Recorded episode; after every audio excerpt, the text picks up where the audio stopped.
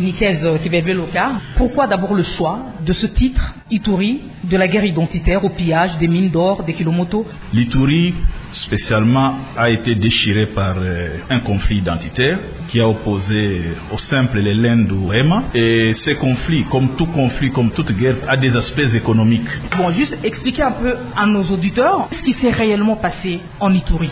En un mot, je peux résumer en ceci. La loi Bakajika, qui dit que le sol et le sous-sol appartiennent à l'État, mais dans son aspect de l'inattaquabilité des concessions, c'est-à-dire qu'après 2 ans, lorsque vous ne vous êtes pas plaint, le dossier devient inattaquable. Cette loi a servi, effectivement, d'enflammer un conflit qui était latent.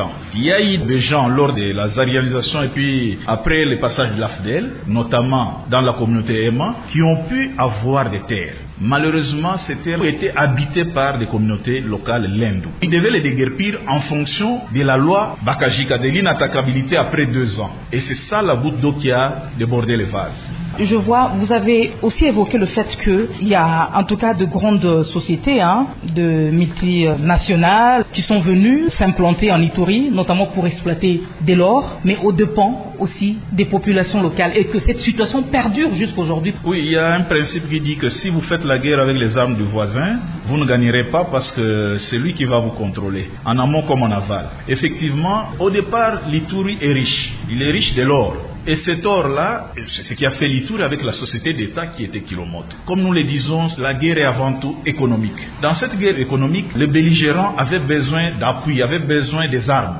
Ils se sont servis, je dirais mieux, les multinationales les ont piégés en leur offrant des armes et en retour, ils ont puisés dans les sols. Et les multinationales ont profité de cela. Si bien que quand l'État est venu, l'État les a utilisés aussi pour sécuriser les sites. Mais dans l'entretemps, vous savez, le monde, c'est le monde des intérêts. Eux avaient déjà prospecté et avaient déjà commencé les exploitations. Mais je voudrais plus revenir sur un contrat. Kilo-Moto signe un contrat qu'on appelle ATAF, Assistance Technique Financière. Il donne un carré minier à Kibali.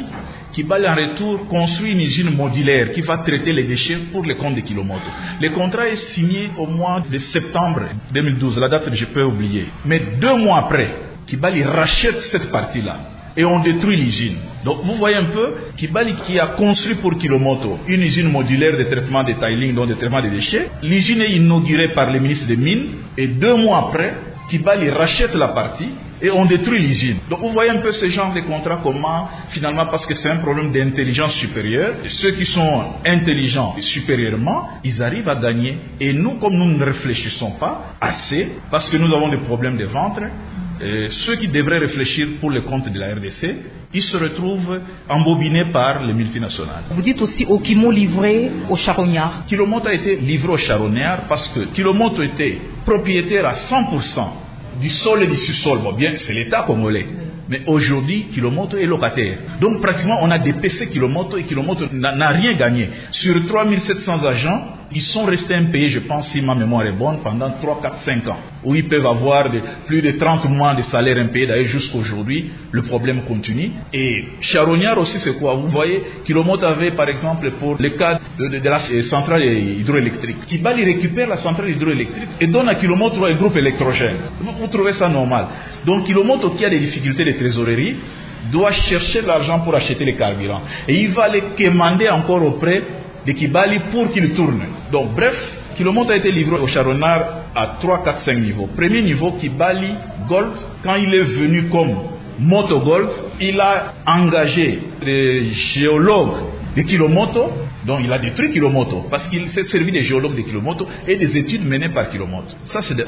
De 2, il a racheté, l'espace qu'il a racheté où il y avait même des habitations, des villas, de Kilo-Moto, il l'a racheté, il a sorti tous les cadres de Kilo-Moto qui sont allés ailleurs. Et 3, l'église catholique qui était là devait être déplacée parce que l'or était sous l'église. Bon, 4, les orpailleurs artisanaux, on les a chassés. Parce que vous savez, dans le principe des minéraux, qui découvre les minéraux? C'est l'orpailleur artisanal, celui qui va découvrir. Et quand il découvre, lui qui a fait les efforts de dire ici il y a de l'or, c'est la multinationale qui vient après, il achète, il les chasse.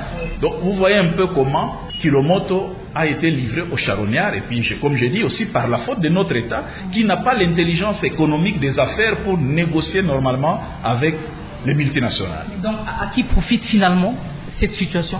au gouvernement ou bien au multinational La situation ne profite pas au gouvernement, ça profite aux individus dans un premier temps. Pourquoi? Parce que vous savez, à l'époque, la GECAMINE, où les grandes sociétés, même Kilo-Moto, PLZ, ils construisaient ce qu'on appelle les actions sociales. Ils construisaient des camps, des hôpitaux, tout, ainsi de suite. Aujourd'hui, les gens viennent avec des mallettes en dollars, ils payent les parts, ils donnent les parts sociales à l'État. C'est-à-dire, les routes et autres, c'est l'État qui doit arranger. Or, vous connaissez notre État. Les individus qui ont pris l'argent, ils ne les mettent pas à la disposition des communautés riveraines. Donc, en un mot, les multinationales gagnent, quelques compatriotes au niveau national gagnent, mais de façon générale, c'est l'État qui perd. Nikèse Kibébeloca, je vous dis merci. Je remercie Radio Capi d'avoir pensé aussi à nous. Bon travail.